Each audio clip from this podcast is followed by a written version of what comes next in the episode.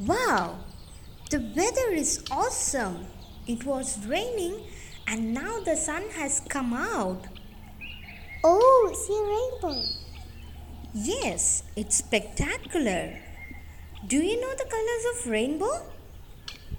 Yes, red, orange, yellow, green, blue, indigo, violet. But why does rainbow has only seven colors?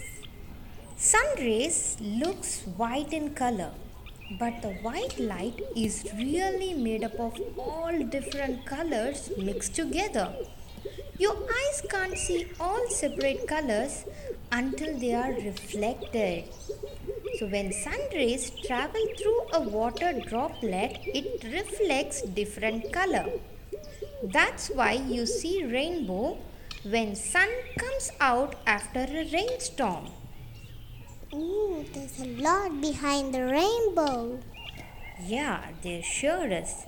Let's learn more in the coming days. Sure. If you like the content, click on the like button. And don't forget to subscribe. Thank you. Bye.